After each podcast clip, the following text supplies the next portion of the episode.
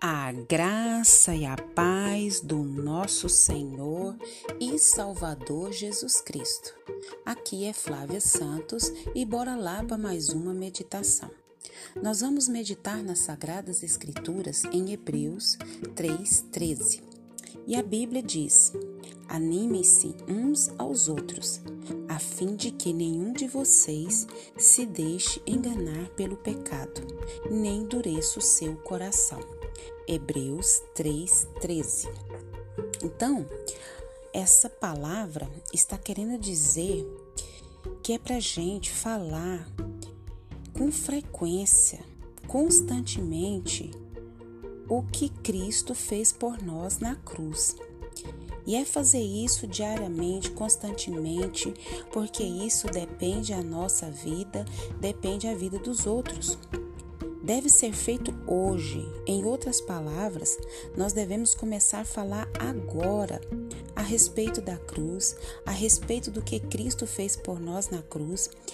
É falar que Jesus é o caminho, é a verdade, é a vida e ninguém vem ao Pai a não ser por intermédio de Jesus.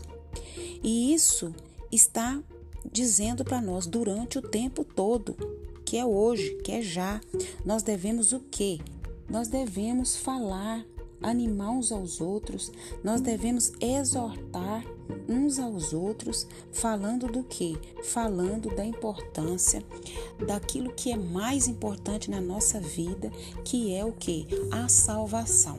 O que adianta ganhar o mundo inteiro e perder a sua alma. O que adianta você ter luxo, ter bens, ter riquezas, ter saúde, é você realizar todos os seus sonhos, todos os seus desejos, tudo que você quer, mas passar a eternidade na condenação eterna, no fogo eterno, passar a eternidade longe de, de Deus, longe de Jesus.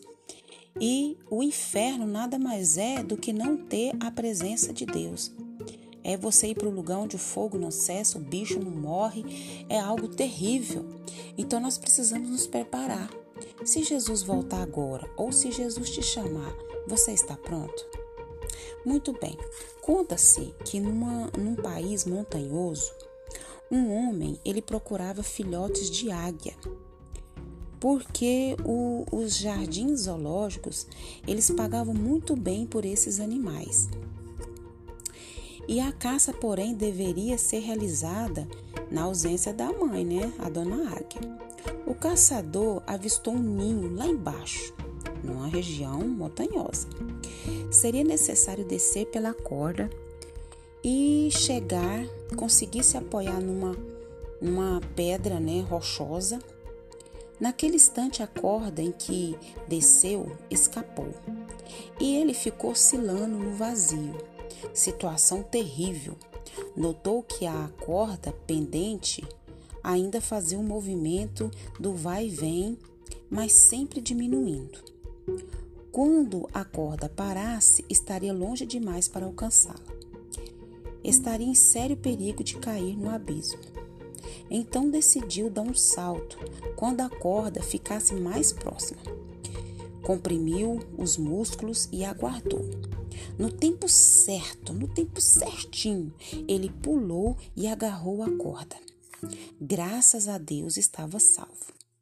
Tal como o alpinista, também também corremos sério risco de despencar num abismo fatal. Para evitar para evitar é, a perdição, temos de tomar a corda que ainda balança perto de nós. Só pode levar-nos de volta em segurança. E nós precisamos retomar, retornar essa corda e balançar, porque ela ainda está perto de nós.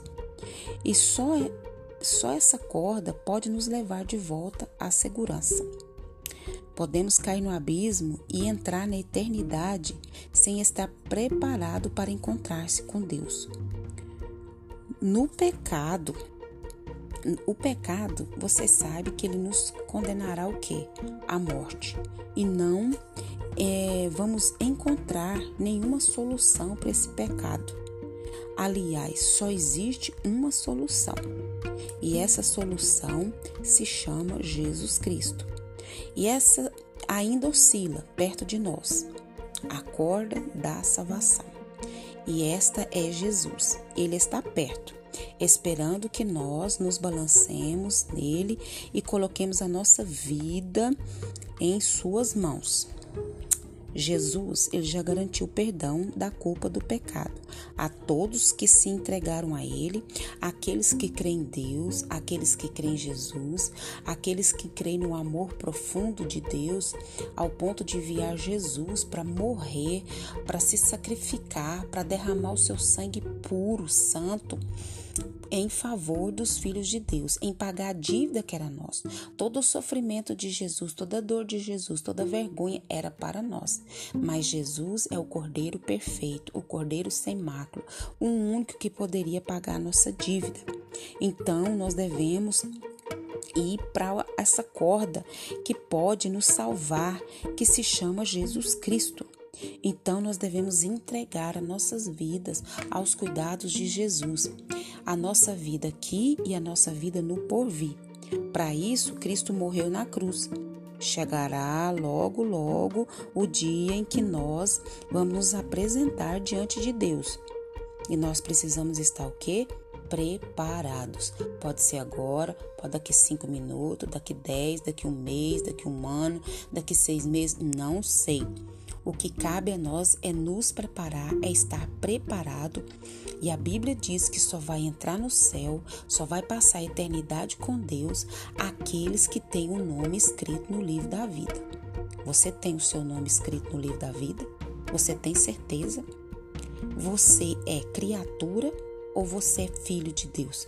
Porque todos são criaturas de Deus, mas só aqueles que tiveram um encontro real com Jesus, aqueles que têm a convicção plena, como vocês me ouvem, de que você é salvo em Cristo Jesus.